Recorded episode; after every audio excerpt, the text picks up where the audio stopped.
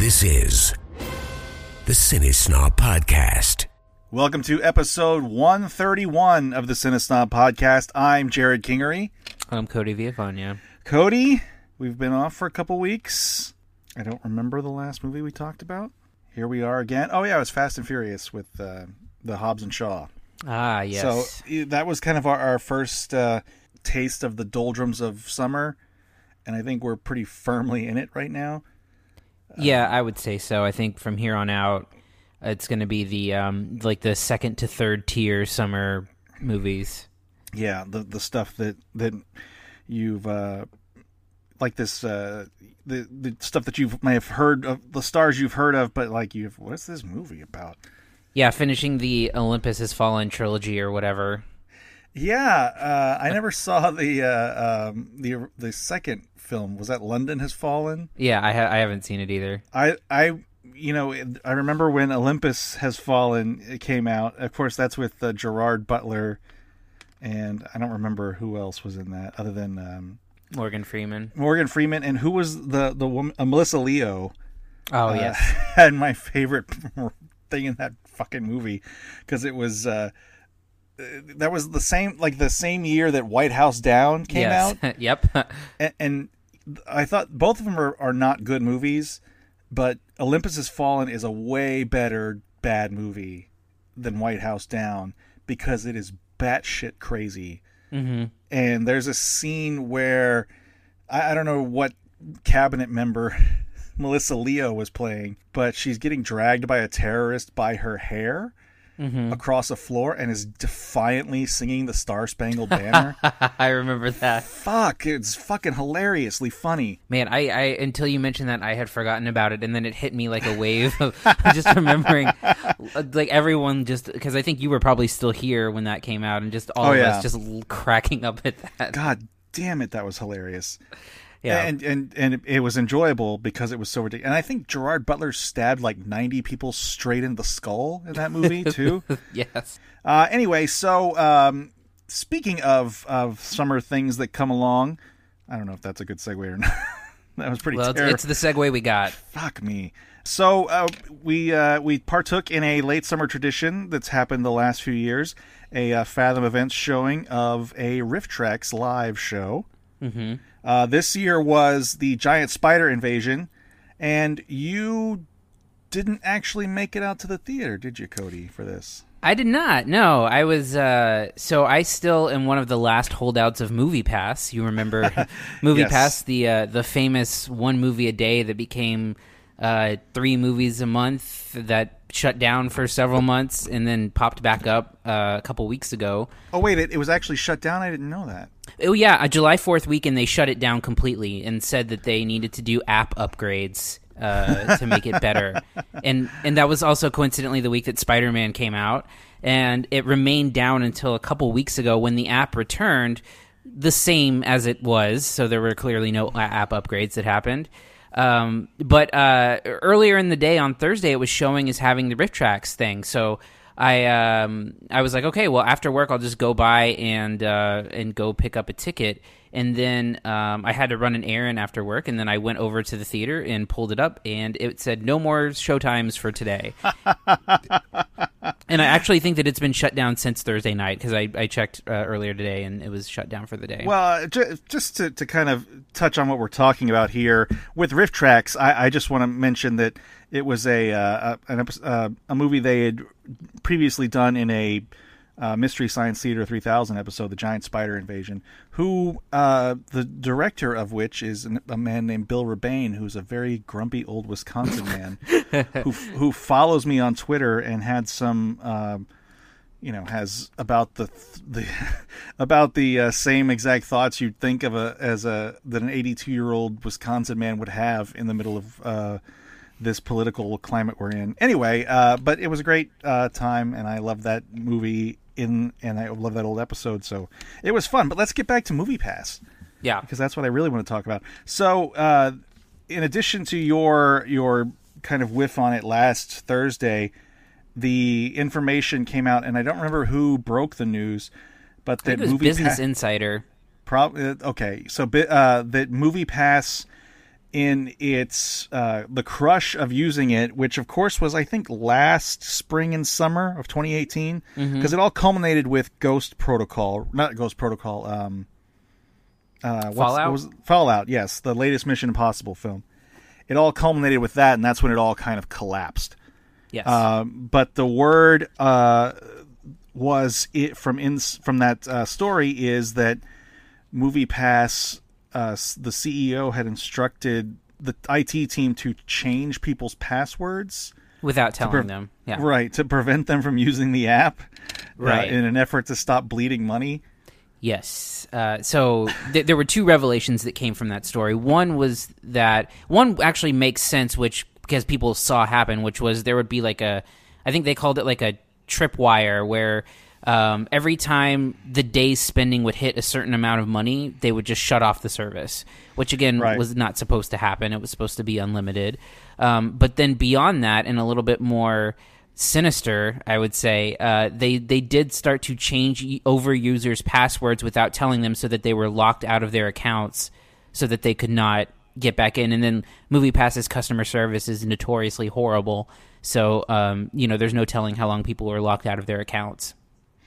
Yeah, that is, um, you know, you and I have talked about this many, many times uh, amongst ourselves, and I think on this show, just kind of the notorious uh, reputation that the that MoviePass got really, really quickly. And this this really is is kind of shocking, but then again, it's not surprising whatsoever Yeah. because they were, you know, this was always always a too good to be true deal. You know, this was basically like your re- your rich relative giving your relative giving you a, a gift card that was filled with money, and you were just trying to take advantage of it until it broke the bank, and then you it know- eventually did.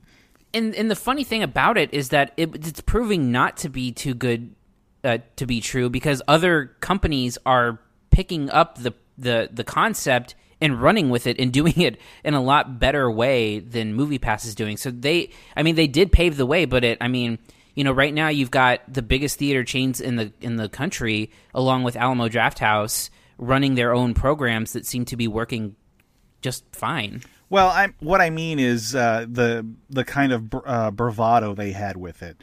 You know, this Yeah. was uh, um, you know, I mean, it they was were overconfident for sure. right, and it, it had some noticeably. Uh, you know, glaring things. The, the fact that it was ten dollars a month and the average ticket is about that or more, and that they thought that they would be able to leverage that into, or leverage their database into to deals with with theater chains and studios, etc.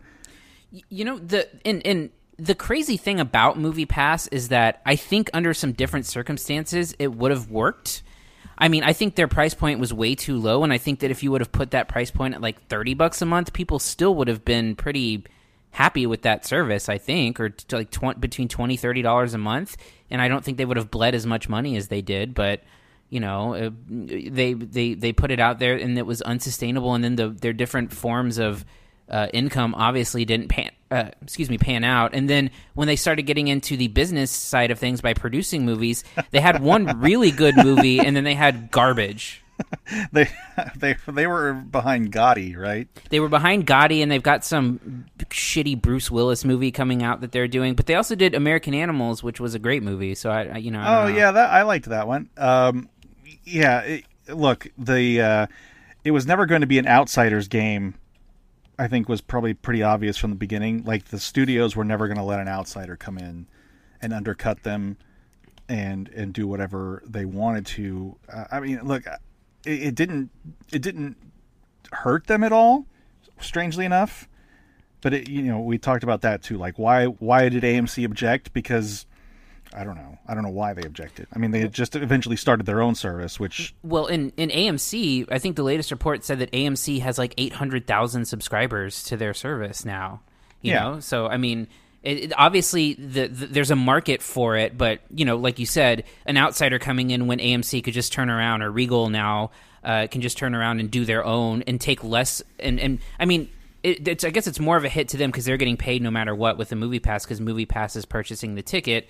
But then you're bringing in more people. They're buying concessions. You're, you know, so Yeah. and you're and you're getting brand loyalty too. So Right, and, and you know the the uh, there's no kind of crapshoot with with AMC. Like I don't think it. You have one of them, right? I yeah, I so I have Regal Unlimited. Okay, and it's never not worked for you, right? Like No. there's never there's never been a fucking issue.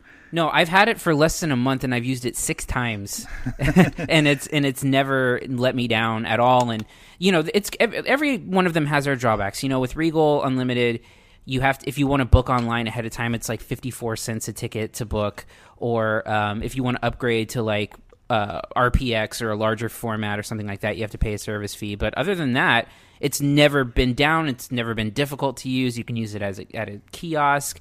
Um, there's no blackout dates. You can see movies more than once. I mean, uh, and, and whereas with Movie Pass, you couldn't see anything more than once. Um, and then with Fallout, Fallout was the first time they started blocking off specific movies and saying, you know, you can see this movie this weekend, but not that one. And then they experimented for a while with like five movies a day that were available, and then it would always be stuff in like their second or third week, and you know.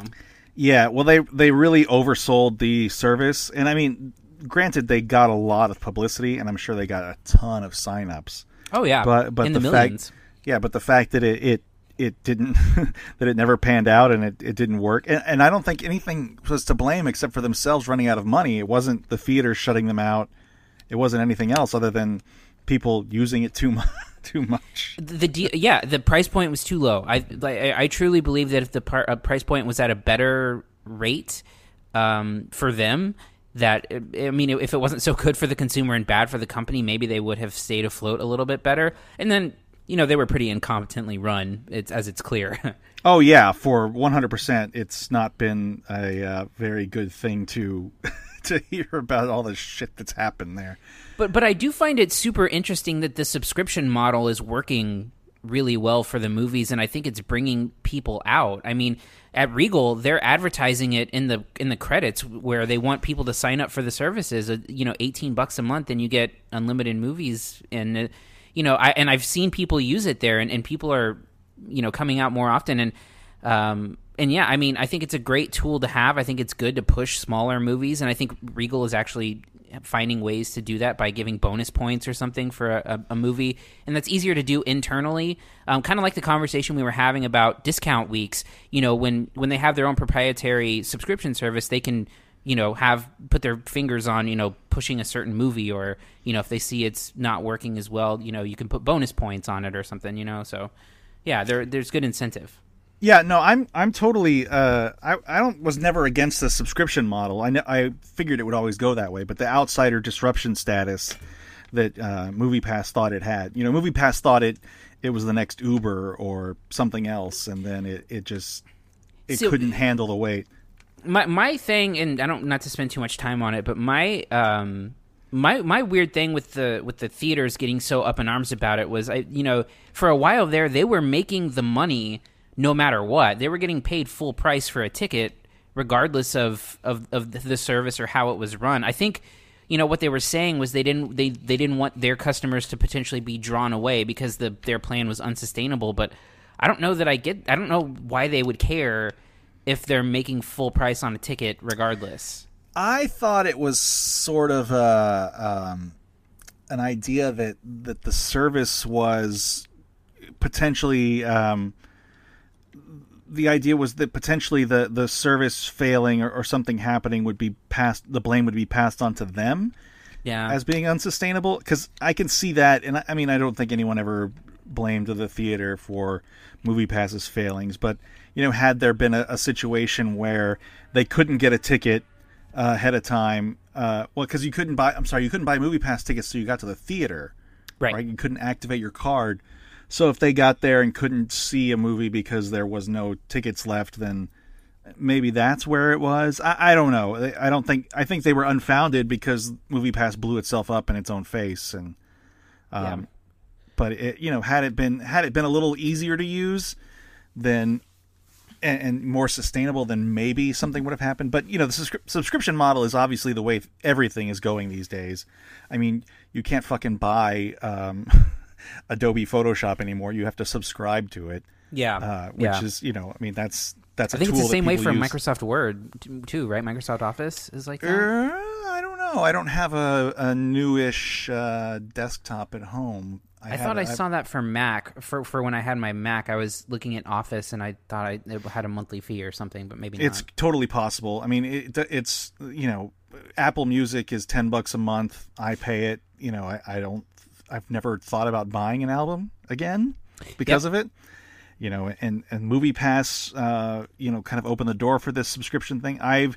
I don't feel like I go enough outside of our press screenings that a subscription is warranted for me. The Movie Pass thing was great because it was like, hey, why the fuck not? You know, you're paying ten bucks and you could go see thirty movies if you like.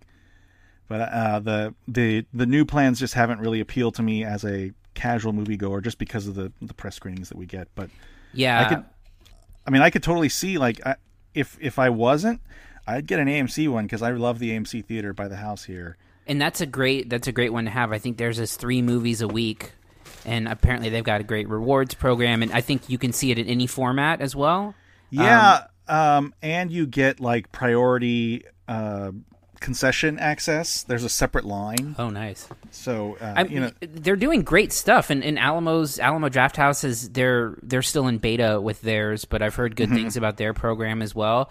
I mean, it, it's it just comes down to I think in their and I think they're only going to get better with the competitive nature of every chain having one, so they they have incentive to make their programs as good as possible for the consumer, and uh, and yeah, I mean. I think I think that you know MoviePass did pave the way for this idea, and now these companies are running with it. And I'm curious to see how sustainable it is for these companies over long term. Are they going to start losing money with people like me, who again in maybe three weeks has gone two to three weeks has gone six times, you know, to the to uh, to a Regal theater, and Well- I'm seeing stuff that I. That, that I may have normally not seen that's mainstream that's like hey why not it's the same attitude the the idea though is and has always been for theaters that they don't really make the money off of the, tickets they make it off of concessions. Right. Whereas movie pass didn't make money off of anything. Anything. They didn't have concessions to sell you and they didn't have anything else. I, I you know I would I would lament for the death of movie pass had they not been such fucking shady shits. You know Yeah. that's the the real bummer of this whole thing. Like oh you know uh, this innovator got quashed like yeah it happens and it sucks but man they were really fucking dirty Yeah, they treated their customers like shit, and I and they didn't particularly care about it. And then they would, you know, they they would do things like shut down movies for the day, and you would exactly what happened to me has happened to millions of people, where you'll drive to the theater because you can't book on the app, get to the box office, and then suddenly the showtimes are gone. And so, you know, and and and now they've implemented because what I would use, what I used to do was I I knew that that was going to happen at some point during the day, so I would go down during lunch because I live right down the street from a theater. I would book my ticket in lunch and then go that evening. Now they've put it so where your showtime you can't book your showtime at the box office uh, more than three hours in advance. So, yeah, so after all this do you still have a subscription? I, I do. god damn. So here's i mean my thing is the problem with regal is that there's no indie movies there and so the bijou is our theater here our indie theater so i'm keeping movie pass around for like fathom events or bijou stuff for three a month and then i can get regal unlimited. I'm paying like less than 30 bucks a month which is about what i would pay for this type of service so mm-hmm. I'm, I'm already out ahead this month by like 30 or 40 bucks godspeed to you cody thank you i'm gonna be the last holdout they're gonna they're gonna be like wait a minute we gotta send this guy a new card because this is actually expired Shit, I was part of another one that already went belly up that was even shadier. Which one was that one? That was uh, Sinemia. Oh yeah, you had a bit. You had a lot of t- uh, good things to say about that at first. Oh, it was great because it was it was like what Movie Pass was supposed to be, but without all the drama. And then they got they got super shady really fast, like um like they were uncanceling people's accounts and stuff. And Oh, Movie Pass was doing that too, yeah, weren't they? yeah, they were. It was crazy. All right, let's go ahead and move on to reviews. Here are this week's reviews. First up this week, we have Good Boys. Hold it. Come here. What do you have in your pants? My penis? Pull it out. I also have a big dick. Put it back. I'm being generous today. We also have drugs. he was on to us. Okay, what do you have? Schedule 1 controlled substance with intent to distribute. Brother, these are vitamins, okay? Children's vitamins at that. No, those are drugs. Now, look, if that's drugs, and this is drugs too. If you don't arrest us, I'll report you. Lucas, Leave me the fuck alone. I mean, sorry to fucking swear at kids, but fuck. You know, I'm gonna arrest you for fucking ruining my day. All right? I'll take them. Let me go home. Now, this is probably one of the first R rated comedies to come along in a while that's kind of meant for a uh, younger audience, I would say, Cody. Not necessarily for, you know, I mean, obviously these boys are 12 year olds in the film, or 11 year olds, whatever they're supposed to be. It's not meant for them, but probably targeted a little more toward teens and, and younger younger adults than something like Tag was or uh, um, Game Game Night. Night. So, uh, what did you think of Good Boys? Well, you know, I, I, I it's tough to say because I, I think that it's it's definitely got it's like you, it's got laughs. You can tell that it comes from the you know the Seth Rogen, uh, who was a producer, the Seth Rogen Evan Goldberg kind of uh, school of comedy where uh, it's it's heavily reliant on cursing children.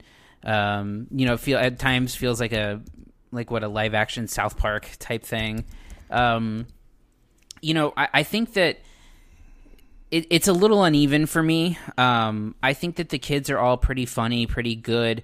Um, I, I don't know that there's as many laugh out loud moments as as I think there's meant to be, um, and I think part of that has to do with. I, I, I think the the age of the kids is a little something about it feels a little off. I don't know if maybe they feel younger than they're supposed to be or something like that.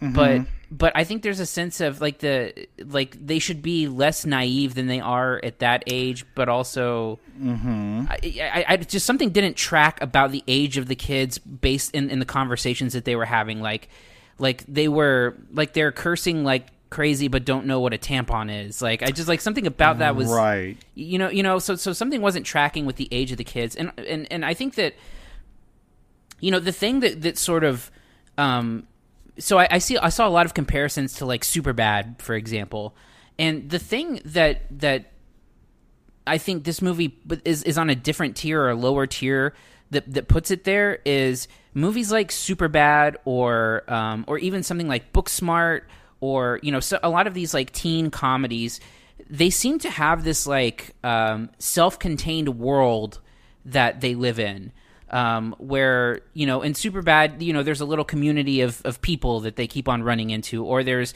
established cliques or there's you know people that uh, that formulate like a like a little community that you're kind of like living in and inhabiting for 90 minutes.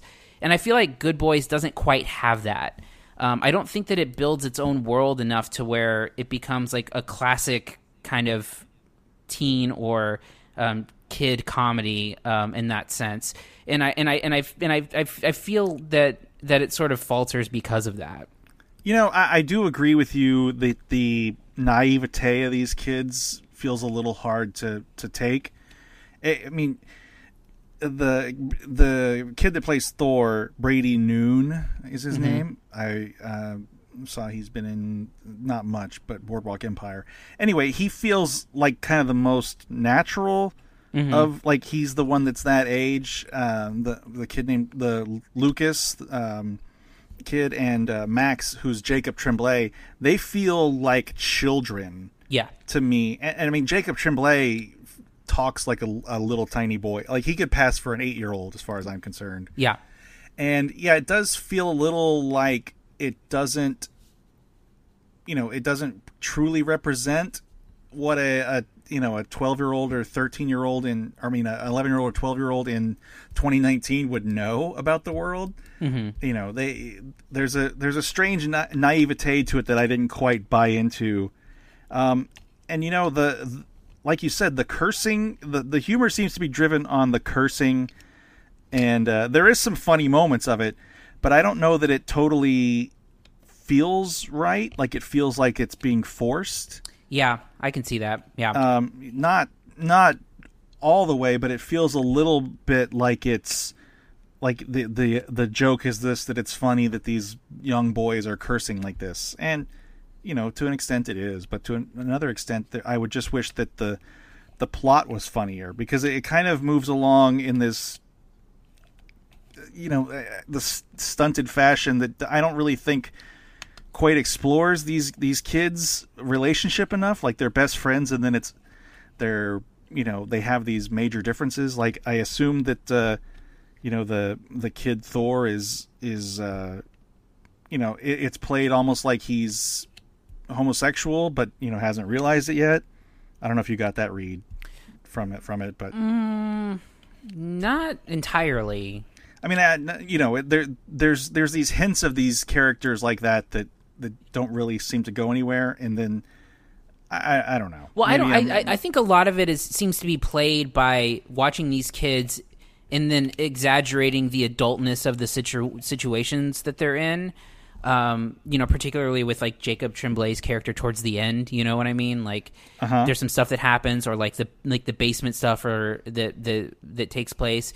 But I, it, like I said, I just something about something. It's just maybe a weird casting or weird um, the way that it's written because it feels like there should be like fourth graders, right? Like fourth or fifth graders or something like that. Like like actual children and not like like preteens. I, yeah.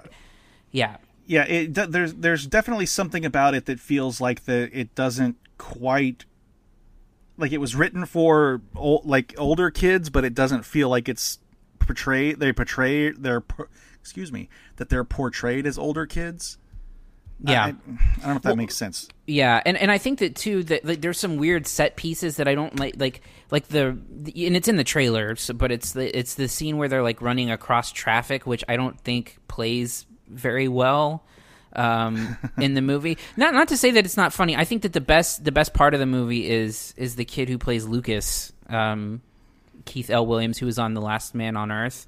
Um, Oh, yeah. I think he's the best part of that movie, and he's and he's he's he's he's really good in it. Um, I, I do think that though, you know, it, it the one liners that they have sometimes feel like they're good one liners, and sometimes feel like they're kids reading lines. Um, and I think that because like there's some funny stuff. Like there's there's this weird thing, running joke in the movie about the specificity of this of the one kid. Um, who like ev- says who says like everyone knows your mother's cookbook was plagiarized? Or yes yeah I mean, that's a that's a hilarious joke a running joke Yeah, that's a great running joke, and it's not. It, I mean, there is some funny stuff in there, but most of the time, I found myself like, like, like the, the there's certain comedies where you can play a card over and over again, and then it eventually becomes tiring. And the kid cursing card is one that I think gets real tiring real fast, and it's the only card in the deck here. Yeah, I I can see that. I, I don't think it's you know there's not a lot of uh, humor to be derived outside of that. I don't feel like, which is kind of a shame. I mean, the, like I, you, you said, those one-liners are great, and some of the stuff that uh, that pops up he, here and there is great. Like I thought Stephen Merchant was funny. Yeah, Stephen Merchant has a small role. Will Forte. Will Forte, um, uh, I forget. Uh, oh, Molly Gordon is in it, and I, I liked some of her stuff. There's I also don't- that, that really funny scene with Sam Richardson as a cop that I really Oh yes, scene. yeah. Sam Richards. That scene is great. Um, but and you've seen part of that in the trailer too. Uh-huh. Uh it, There just doesn't seem to be much really there beyond the cursing kids, and that's mm. unfortunate to me. and I think that they and I think the the the I guess the, the way that they play the kids being naive, like it, it, I think that they don't lean into it enough because I think I, because like you have the character of of Lucas who can't help but be to but like spill the truth in a situation where he's got like no pressure on him, Oh, yeah. and. I think that that that is a that is in itself funny, but when they play these kids doing these things like you know handling drugs and going in and doing drug deals basically like you know it, it just doesn't it, it does it clashes with the sort of like sweetness of you know these kids who are good boys as the title suggests but are they really? Like it's art it's you know it's it just feels like a, a there's a weird juxtaposition going on where where it there's a continuation of clash between how the characters are written how they look and act and then how they play the part Yeah, I, and you know, I, I feel like uh, Jacob Tremblay's character was supposed to be the like the model child, and it just seems. I, I don't know. There's a lot of disconnect in between. Like, are these kids good or are they just, you know, are they bad? I don't. Right. This that sounds fucking stupid, but it, it it doesn't really quite all come together. And you know, there's um, uh, a couple of scenes that really stood out to me as being like not as funny as they should have been, but a little more sincere. And I think the the you know the stuff with uh, the in the basement, like it feels a little too like teen uh, romancy. Like I mean, it's got jokes in it, but it doesn't. It doesn't. It's not as funny and, and outrageous as it should be. And then um, this stuff with. Uh, well, I mean, it's it's mostly okay, but with uh, Lil Rel Howery and uh, Retta as Lucas's parents, mm-hmm. I mean, it's a little too. There's jokes in it, but it's a little too on the nose sad. I felt. I, I don't know. Maybe maybe that was just me, but it, it doesn't seem to be. You know, it's it, they're outrageous situations that aren't being played as outrageously as they should be. I don't think. Yeah. I don't know. Uh, it, this it, the movie disappointed me for many reasons. Because I don't think it's bad. I just think it's it kind of misses the mark. Yeah, I, I it does feel like a missed opportunity, and I just I think I guess on some level I just wish that the the it wasn't failed by its I get and again maybe it's casting I don't I don't know what it is I just feel like there's just some sort of dissonance happening between what we're seeing on screen and I think what they intended. Yeah, I think it's uh, it. You know, I don't think anyone seeing it at like even 23 years old would look back 12 years ago like we weren't that stupid. And, you know, 12. Yeah. When when I was 11 years old, you know, there was not. You know, you knew about sex and and porn and and you know, you would know what a tampon was. You know, Yeah. I mean, anyway, there's just a lot of. Uh, Well, and I think it takes away from the movie, honestly, because I think you're supposed to like, like to go for a cheap joke like that at the expense of like, come, like being like, come on, really? Like, I, I- I think it, I think it takes away from the movie a bit, yeah, not in any I- significant way, but a, a little bit. yeah. All right, what's your grade for Good Boys? You know, I, I guess I would give it a B minus, but it's a very, very light B minus. Um, I would recommend it if you want a good laugh, but I, it's, it's not that great. I, I think I think a B minus is fair. I don't think it's terrible. I think there is some fun to it. Uh, you know, I really like um, certain scenes. I, I, I still really like Molly Gordon. I wish she had a better part. I really liked her in Booksmart too. Mm-hmm. Um, but yeah, there's uh, it's missing something. Not missing enough to to totally torpedo it, but missing something for sure. For sure. All right, let's move on to our last movie, The Amazing Johnathan documentary. It's very short, very simple. So it ends with if we just stick to the truth. What's your point to this? What are you saying, Ben? Put your hands together for Amazing Johnathan. The Amazing Johnathan sort of deconstructed magic.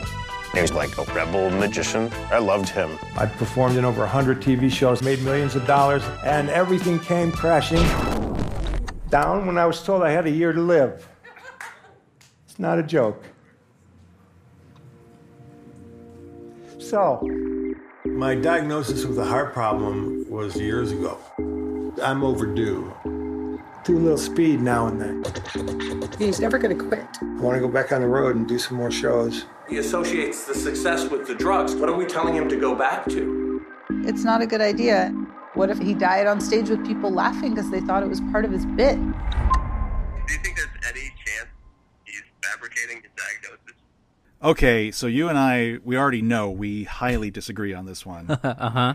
Um, so, uh, just a little background. This is a documentary on Hulu, uh, released this past Friday, uh, about the magician slash comedian, the amazing Johnathan, who is kind of a, um, uh, billed as a prankster magician thing. Uh, Yeah, look, if you had Comedy Central in the late '90s, you know who he is. it was the early '90s for sure. I saw a shit ton of the amazing Johnathan on Comedy Central. Uh, I, I I don't really, honestly, I never really followed him after that. I know who he is, but I I didn't realize all the stuff like he'd had a Vegas residency and Yeah. and, and all that stuff. But anyway, um, this is um, notably one of two high higher profile documentaries about the amazing Johnathan, Mhm. uh, which is a major plot point of this film. So let's let's go ahead and start talking about it. What did you think of this film? Yeah, I, I, I I'm gonna try to tiptoe a little bit because I do think that this movie is is best seen cold, um, or as cold as possible to help protect the the, the things that are uh, revealed in in the film. Um, obviously, the competing documentaries is a big plot point, um, as is as is the eventual um, uh, turn where the director becomes um, involved. Um, yeah, I mean, I my thing was I kind of took the movie at face value um, when I was watching it. That's how I chose to watch it, and f- and because of that, and I think maybe that's where we differ. Um, because of, of the face value part of me watching it, I found it to be completely fascinating to watch unfold because the story, as it gets deeper and deeper, starts to get um, a little like crazier and crazier the the more that becomes unraveled with the story of not only Johnathan, but but ultimately what the what the documentary becomes is more about the making of the documentary and trying to distinguish and differentiate what is real and what is you know a prank from a prank you know a prankster a, a, a magician to where the point of you know the director is questioning what if anything is real including his illness that he was received where he was given one year to live and three years later he's still alive and so Mhm. everything starts to come into question and i and i really love the ambiguity that comes from it um i normally speaking i'm not someone who plays in in enjoying ambiguity but but for this i i kind of like coming out of the documentary not knowing truly what's real, what's not real, um, what's a fabrication, what's an exaggeration, what's a manipulation. And I think watching it unravel and watching these two kind of play a, a weird cat and mouse game, um, the two being Johnathan is, and then Ben, what, what Ben Berman, I believe is his name, the director. Yeah, ben, Benjamin Ben Berman, Benjamin Berman, whichever. Yeah, Ben Berman. Yeah, uh, and- and watching them sort of play off of each other uh, becomes, to me at, at least, a really fascinating thing uh, to watch unravel. Well, okay, here I'm going to kind of spill the beans a little bit on what's happening here because I think it's important to understand my opinion of this film. Uh, a few months ago, maybe it was maybe it was longer than that. I heard uh, from the uh, I don't know where, I'm probably on on a podcast or something that uh, comedian Steve Byrne. Uh, if you know who Steve Byrne is, um, he's he's a funny LA based comedian who um, was making a documentary about the amazing Johnathan. And when you told me about this film, I thought this was what it was. Mhm. And then I bel I watched this uh, starting Friday, but before that, on the I, I actually heard an interview with Steve Byrne. It was on uh, the radio show The Bonfire on Comedy Central Radio on Sirius XM, and he talked about the process of this film. And he he mentioned that this is the first time he talked about it, being that uh, the film that's on Hulu is not his film. Mhm. He directed a movie. I don't I don't remember what it, remember what it's called, but it's think been it's called out. Always it- Amazing. Is that what it is? It's it was released on. He put it up on YouTube for free, so you can watch that. That that was released several months ago, if I'm right on my Mhm. timeline. Anyway, he talked about the film, uh, and he talked about the i- the uh, the process of it. You know, he had known uh, the amazing Johnathan's uh, the amazing Johnathan and his manager for a while, and decided he pit, reached out and wanted to make a documentary.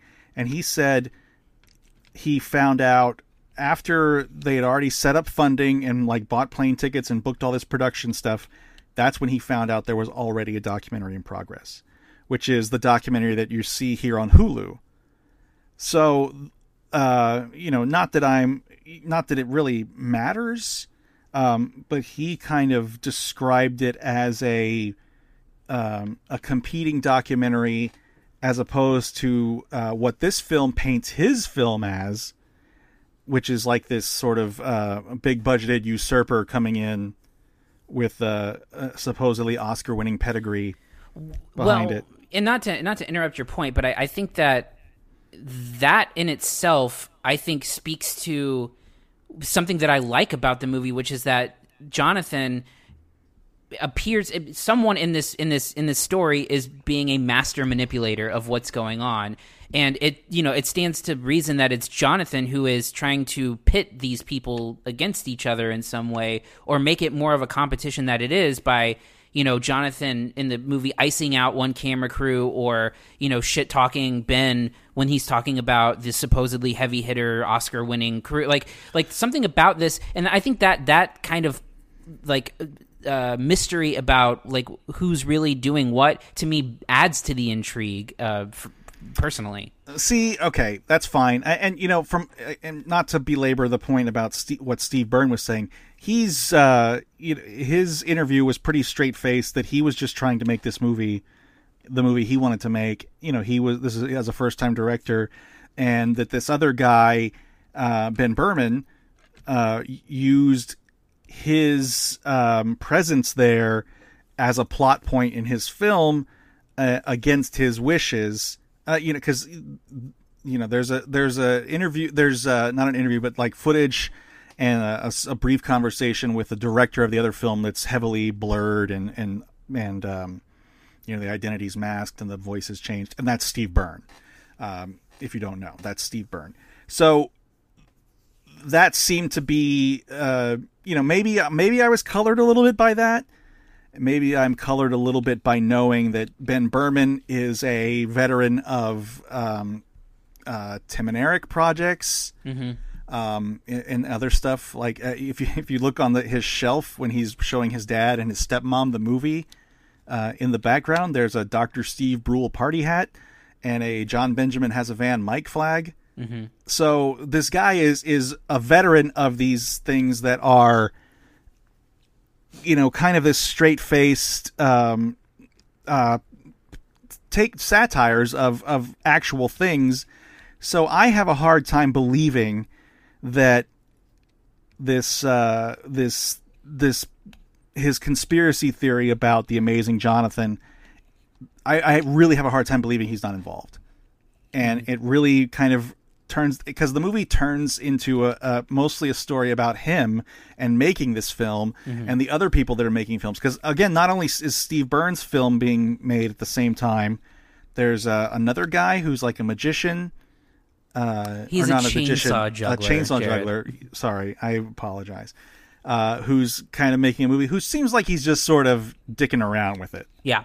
and then there's uh, some unnamed fourth woman who gave uh, gives uh, Ben Berman her tapes because her funding ran out or something got the plug got pulled on her documentary, and you know the the scene she doesn't she doesn't appear on camera. The scene where she where he gets supposedly gets the tapes from her. He's carrying a stack of VHS tapes, which I'm like fuck yourself, go fuck yourself. I don't believe you one second because you know these are supposed to be tapes from 2014, and you know the the movie kind of reveals that that Johnathan's been telling the same stories, Right. Which I don't think has the impact the film wants. You, I, I don't look, and that's a lot of the problem. I don't think the film, what it's showing you, has the impact that you think that it thinks it has. I don't think that that showing that a, a, a celebrity, especially someone who's you know a, a multimillionaire apparently from having this run in Vegas, someone who's been on national TV numerous times, who has a, a bunch of famous friends. I don't think watching them give the same answers on a documentary is as revelatory as this film thinks it is.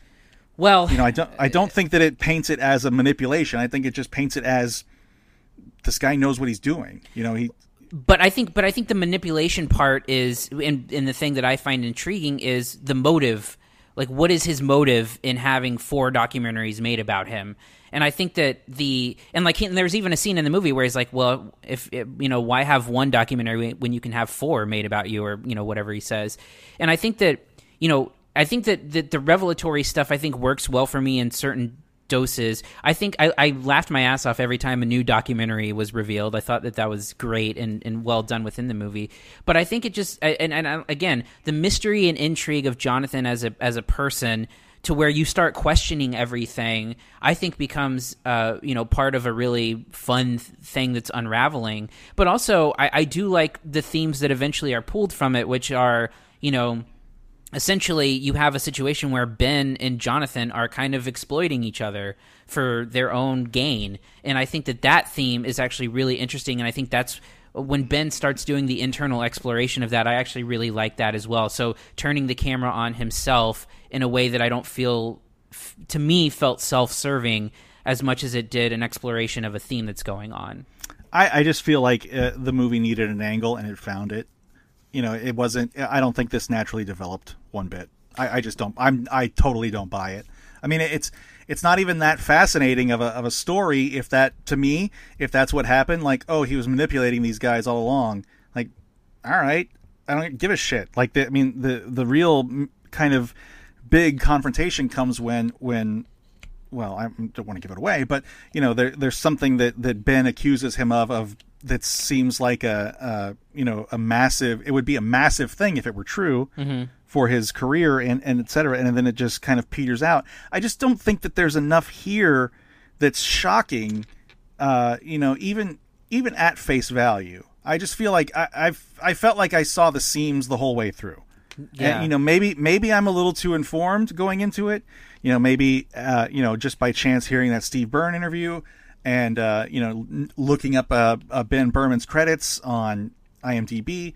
You know, seeing that he's worked on stuff like uh, you know the Tim and Eric Awesome Show and uh, um, Funny or Die and, and John Benjamin Has a Van, etc. Um, you know, it just it, it all kind of it's all kind of the same stuff. You know, he worked on Comedy Bang Bang the TV show. Uh, it just it all feels like a, a, an extension of that. Like I don't buy that he's that he would like. There's nothing about his his personality. Uh, uh, or nothing. Sorry, nothing about his resume that I believe that his that he would react the way he reacted to this. Should it be true, I feel like he would be appreciative of it. Like he would understand it. You know, but Shit, Yeah. something just fell down. Sorry. No, I get. I, I, I feel, yeah, and again, my my my take is is different in that I feel like.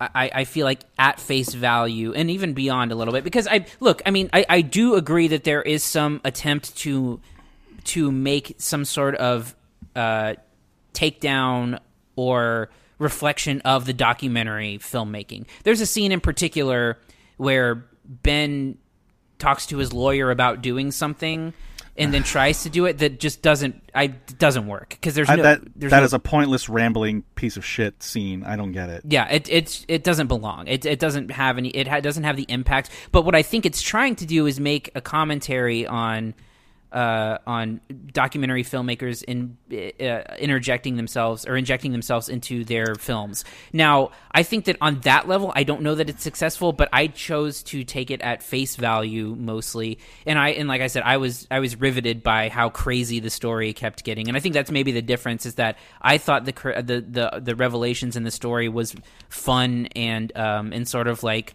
um, you know, uh, this this mystery that was going on that's that's still not really resolved.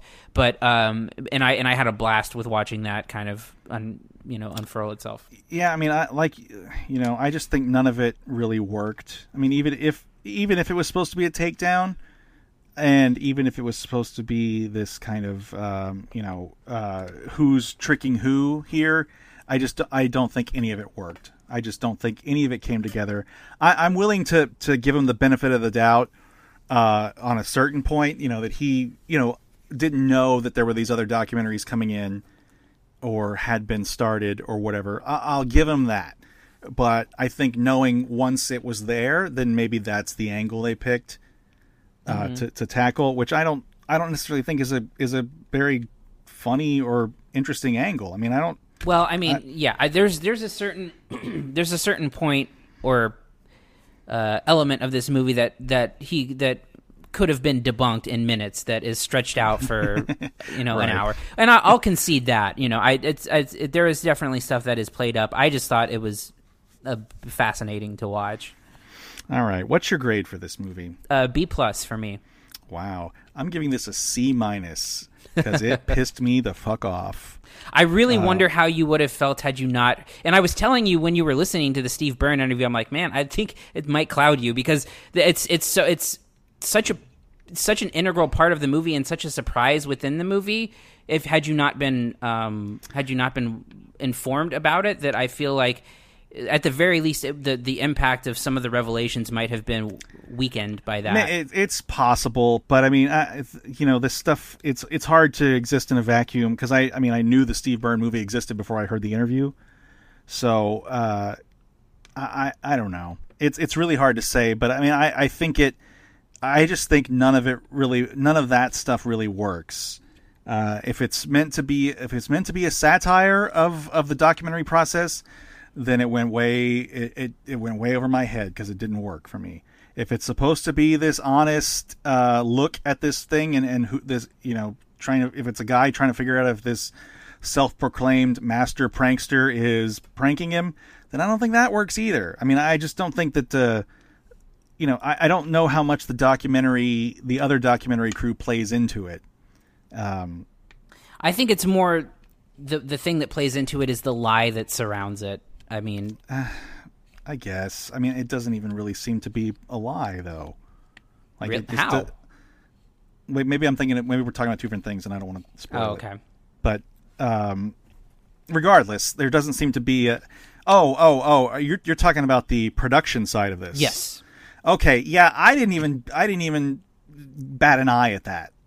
Like, because I didn't even that that's to me seemed stupid and a, a dumb thing to get all weirded out by. Uh, you know, and the and the kind of turn that that took. I, again, I don't know. Even uh, you know, I didn't know that that was not the case because, like I said, I listened to the Steve Byrne interview, but it didn't talk about that part. So I didn't know that wasn't the case. Um, we're being very vague here, uh, obviously talking about a plot point. But there's a there's a, an assertion that this um, that this uh, uh, second crew that the the documentary spends a lot of time worrying about is somehow um, better, f- you know, like a, a has a higher pedigree Mhm. than they do, and that that's why that they were brought in. But I don't, I just, I don't think that ever really comes together either. I just don't, I don't get it. Mhm. Um, I don't know. Anyway, it's, I didn't like the movie, but you know, it's on Hulu if you want to watch it. So, anyway, Yep. are you planning on watching? Uh, are you uh, planning on watching the Steve Byrne one? maybe. I, I would like to see what it what it does because it, apparently it's a little more straight faced. Yeah. Um, from what I'm hearing, and, and, you know, it's it's um, you know a comedian interviewing a comedian, so Mhm. I'm curious as to how it, it came out. I, I might need to give me give myself some space between it because this movie pissed me off so much. Clearly. All right, that's going to do it for this week. I don't know what's coming up next, man. I don't know what we're going to see. Well, I'm actually re- I really want to see Ready or Not, which opens on Wednesday. Oh yeah, the I just saw the first preview for that uh, the other day, and it, now I'm seeing it everywhere. Mhm, mhm. Uh, so maybe we'll maybe we'll talk about that. And then I also watched a Netflix movie that comes out on Wednesday called American Factory. So uh, it's a documentary. So, No. Yeah. How much on, on Netflix's documentaries do you think? Like, what's the percentage of, of when it comes to films? It's a it's a fair amount, and this was uh, this one actually has notoriety because it is the first movie under Oh, uh, yes, Barack and this. Michelle Obama's production company. I forgot about that. Yeah, Mm-hmm. I heard about that. All right. Uh, so if you want to reach us, you can email us at podcast at cinesnob.net. Find us on Twitter at cinesnob. Find us on Facebook, cinesnobnet. Not cinesnob critic, cinesnobnet. Mhm. Um, you can, um, I don't know, uh, find Cody at the theater. uh, he's always at now. Um, trying to scam MoviePass for the uh, last few bucks that they have in their pockets. Yep, they will. They I, they will get every cent out of them. Oh, and then uh, you can find me at the mall theater because that's where I roll. I never thought I'd go back to a mall theater. That's how crazy the the world has been. Because now, like the mall theater, did I tell you about this? I may have talked about this. It was a Regal. Oh yeah, yeah. and it and it stunk, and then it closed, and then AMC bought it and re- renovated it, and now it's awesome because it has all the reclining seats and I wonder if the mall theater is a, is a, is a relic of the past. There's only there's only two left in San Antonio, but I remember going to this is going to be super local, but uh, Rolling Oaks Mall used to have a theater. I think it was even an IMAX theater, if I'm not mistaken. oh god, I don't remember Rolling Oaks having a theater. Yeah, because I saw Elf there when I was a, and, and I also saw no wait, I and I saw Bad Santa there as well. Wow. Uh, so we used to go to uh, Ingram Park Mall. Had a theater. Mm. This was years. I saw E.T. there. Wow. I remember that. Um, from what I'm told, the like the guts of it are still there. Like none of the you know none of the equipment's there, but like the rooms are still there. Like they use it for storage. And they're still haunted. Oh, they're haunted by Eddie Murphy saying inappropriate things. In ET, I I don't remember that scene. Yeah. Oh well, I just meant in general I, because it was I the gotcha. early, I was, early 80s. That was a joke. Okay, but here, actually, both of our malls here have theaters. Huh. So, uh, and they're both AMC's. But the one, the the one closest to me here is uh, is nicer because it they put in those reclining seats and um, Mhm. I mean, and, and it I don't know what it is, but just being able to walk in uh, to the mall, like into one door and buy a ticket, and then just walk to the theater, it just feels like less of an ordeal than driving to a theater. I could Um, see I mean, I don't know. Uh, the Alamo Drafthouse is across the street, and it's great too. But uh, you know, the reclining seats really seal the deal. And They're getting better and better too. The reclining seats. and uh, um, you know, sometimes I don't want to eat a pizza during my. and that's it's always when I'm tempted by an Animal Draft House. Like, fuck, I better eat some dinner. That's a, the reclining seats is a trend that I am surprised has taken off the way that it has in the perspective of the movie theater because the movie theater has to gut a third of their seats in every theater when they do that, and the fact that they're willing to do that is kind of crazy to me. I it makes me wonder like how much they're actually leaving on the table, if anything. Mm-hmm. Because you know that we saw uh, Good Boys yesterday afternoon, and it was pretty full. It wasn't full full, but you know it would have been less full in a normal theater. But it it you know b- because uh, and I assume they they charge a premium for those reclining seats. I don't know what it is figured into it, but Yeah. it's it's an interesting thing. Uh, you know, I, I think you just have to have reclining seats now. I mean, you just you can't open a new theater with like, oh look, it's got stadium seating. Like, go fuck yourself. I, It's I blame mil- I blame millennials, right? Stupid millennials. I no, I blame old people who don't want to get out because I I'll I mean I've seen some I've seen movies in some shitholes, uh, you know, and no, mostly I don't mind, but uh, when it comes to like the seating being being fancy, like that's what I want. Like I don't want to I don't want to be uncomfortable sitting there.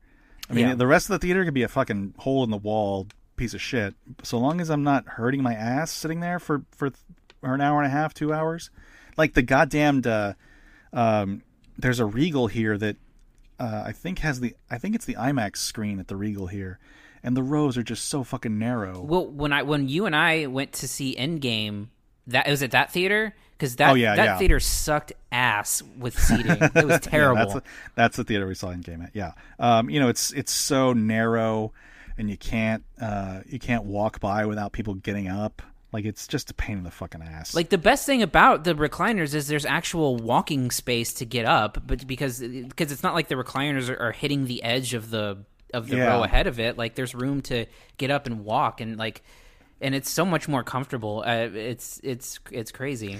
It is a little weird to walk by a bunch of people, like adults laying down. Maybe- to like maybe for laying down at the, the. I mean, well, you know, hey, um, it is a little odd, but uh, I've gotten used to it. You're like, oh, this guy's just chilling out here, laying down. Because I mean, so, 'cause yeah. you can get, you can basically lay down. Oh yeah, Like it's not just, it's not just kicking back in a recliner. It's like you're, it's like a fucking bed. yeah. You're almost completely like lying flat on your back. Yeah, if, the only thing I hate uh, about uh, the AMC stuff is, and I, I guess maybe I'm just spoiled by press screenings, but I hate having to sit through 20 minutes of previews nowadays. Yeah. It really sucks. It's rough. It really, it really knocks the sh- the my dick in the dirt every time. I can't like I can't tell you how many times I've been like, oh my god, another one. Like it's like there's like six trailer. You're like, Jesus, just stop, enough. We have the internet. God damn it. We've all seen it. Um, yeah. So uh, does uh, didn't one of the big theaters there just gut itself and throw in uh, um, reclining seats, or my They almost that? all have. I mean, I think there's only one or two left that don't have recliners across. I mean, like I th- like so Quarry doesn't have recliners. That's still an ancient theater. Fuck that theater. Yeah, and then Silverado doesn't have them, but I think most of the other theaters in town at this point have recliners in them. Northwest just just put in recliners. Um, Good lord. Yeah. I that's that was a shithole for a long time that I used to go to a lot. Was Oh, yeah. Santikos Northwest. Is it still four? Is it still just ten screens, or do they ever open up that side thing again? No, the annex is closed, so I think it's just those those ten theaters. Right now, they're gutting the Rialto. Oh yeah, I saw. I did see that. We're talking hyper local here. but, Yeah. Uh, yeah. Um, the that reminds me of the the Regal uh, annex. No, sorry, the Northwest Annex. Yeah. Um, my friend and I saw Wayne's World two there, and I think it was a couple weeks after release. And literally, there was no one else in the theater, like in the building.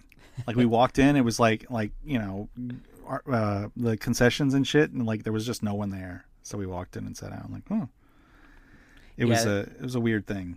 Yeah, I only went to that annex like once, and I remember being like, "What is this? Why am I having to walk out of the theater to another room? Like, what is going on here?" Because they weren't—they're not connected at all. You have to No, literally no. walk outside and walk down the street to a different building.